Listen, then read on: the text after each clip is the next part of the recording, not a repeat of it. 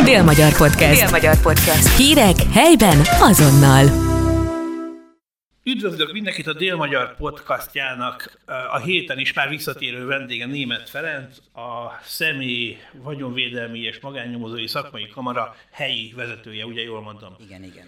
Jó napot kívánok! Hát kicsit felülírt a, a, a hétvége a mai témákat, nem erről szerettünk volna most beszélni, és szomorú aktualitást ad neki, hogy szombaton megint lövöldözés volt. Gyakorlatilag a szerb határon a magyar oldaltól én azt mondom, hogy pár száz méterre, több helyen is hallották Magyarországon is.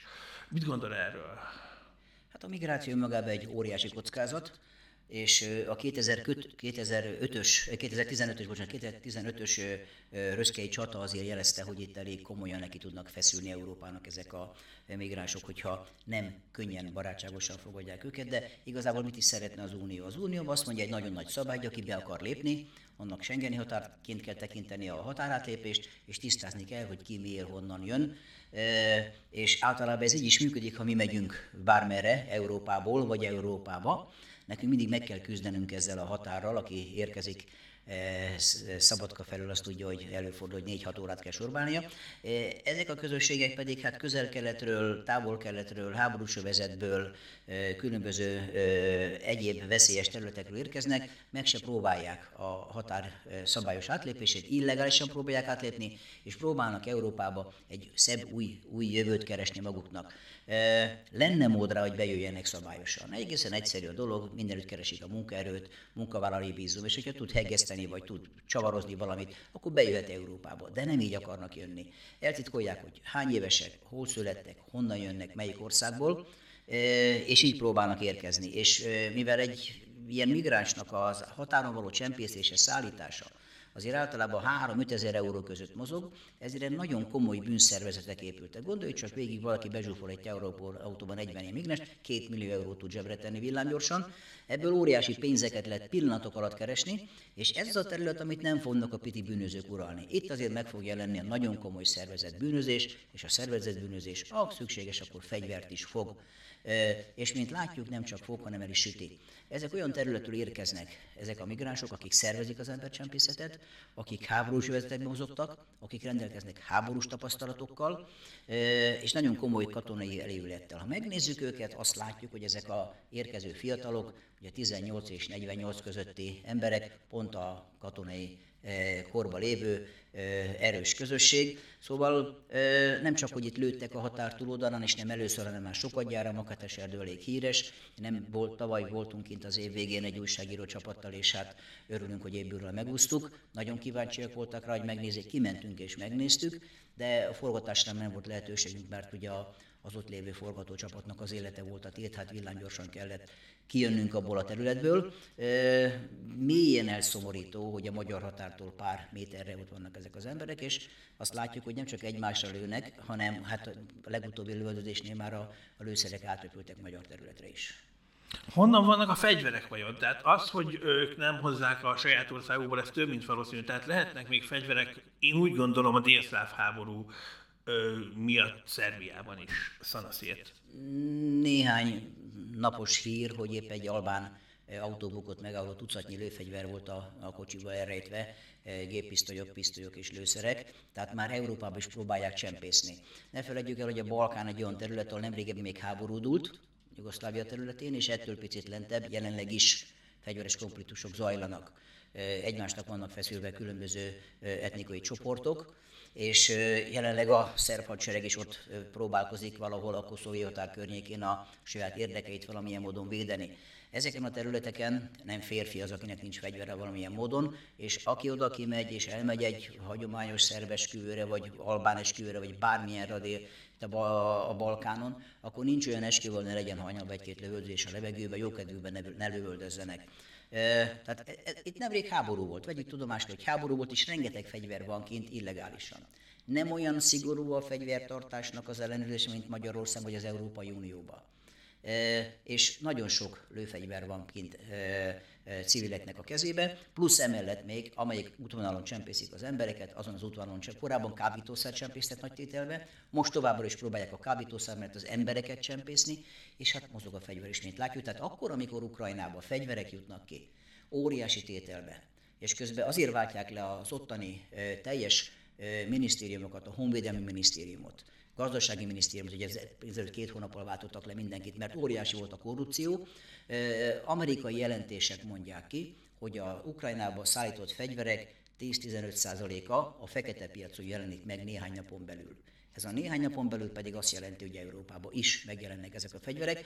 Addig örüljünk, amíg csak kézi fegyverekről van szó, pisztolyokról és géppisztolyokról, és hát attól tartok előbb-utóbb komolyabb fegyverek is meg fognak jelenni különböző cselekményekben, hát vannak azok a kézi rakötevetők és egyebek, tehát biztosan. Nem az a kérdés, hogy lesz-e ilyen lövés, az a kérdés, hogy mikor lesz.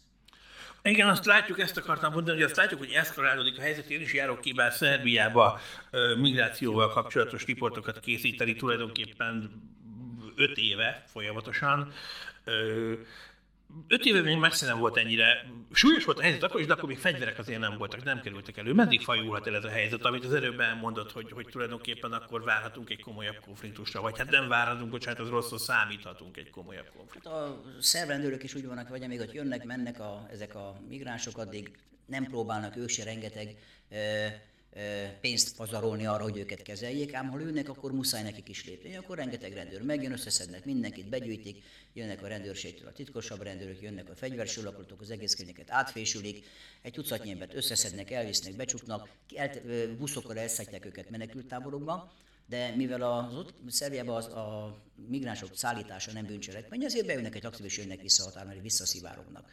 Hogy mikor várható komolyabb fellépés? Hát én azt gondolom, hogy Szerbia nem kíván saját forrásból rengeteg eh, eh, pénzt elpazarolni arra, hogy őket kezelje. Várják, hogy az Unió segítsen nekik, de hát Magyarország is várja 2015 óta, hogy megtérítsék a határkerítésnek a beruházásait, eh, a határőrzetnek a költségeit, amely egyébként a Schengeni szabályok alapján kötelezettséget ró ránk, tehát nem engedhetjük, hogy simán átmászkáljanak ezen határon, de az ezzel járó költségeket nekünk eddig még az Unió nem térítette meg, pedig ezek milliárd eurós nagyságrendűek az is rendszeresen megfordul a fejembe, hogy hogy lehet, hogy ezt csak mi látjuk itt Csongrád család, esetleg Bács Kiskun vármegyében.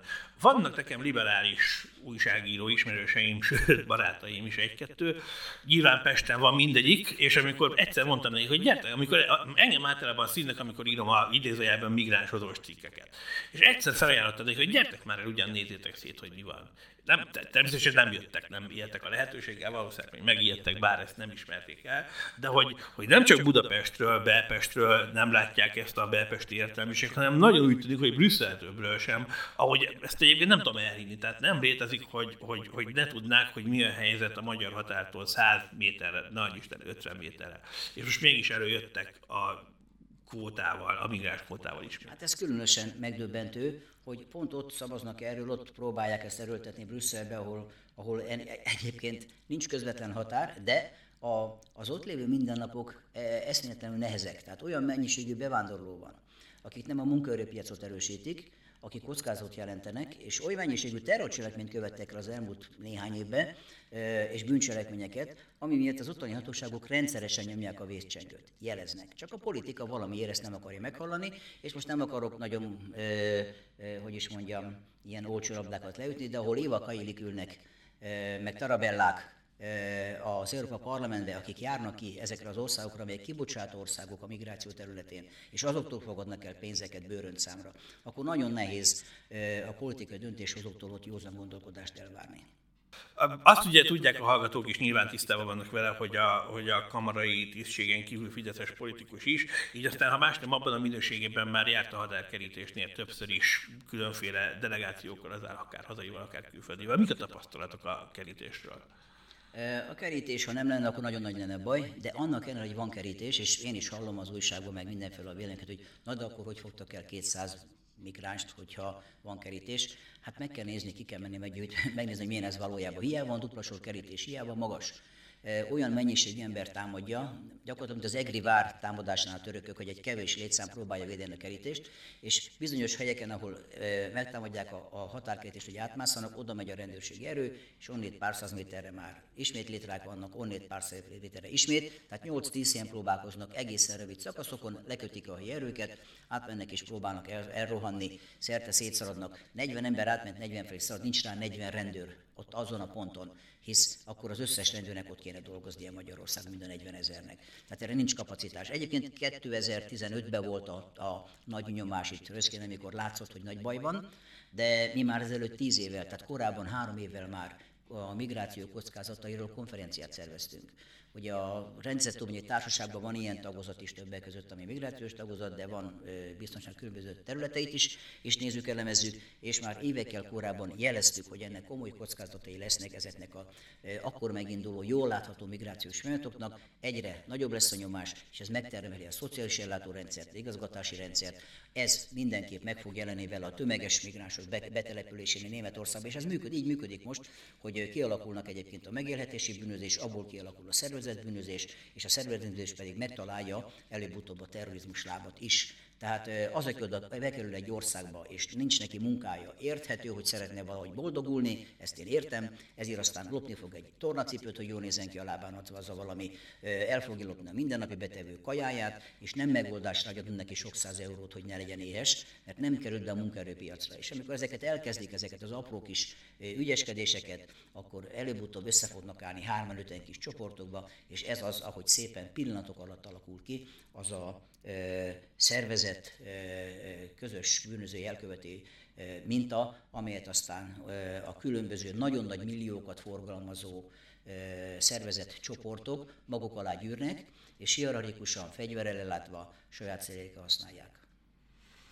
Köszönjük szépen, hogy itt volt. Remélem, hogy a jövő héten könnyedebb témával folytathatjuk. Köszönöm Német Ferencnek. Nagyon köszönöm, és csak előre is védjük a határainkat.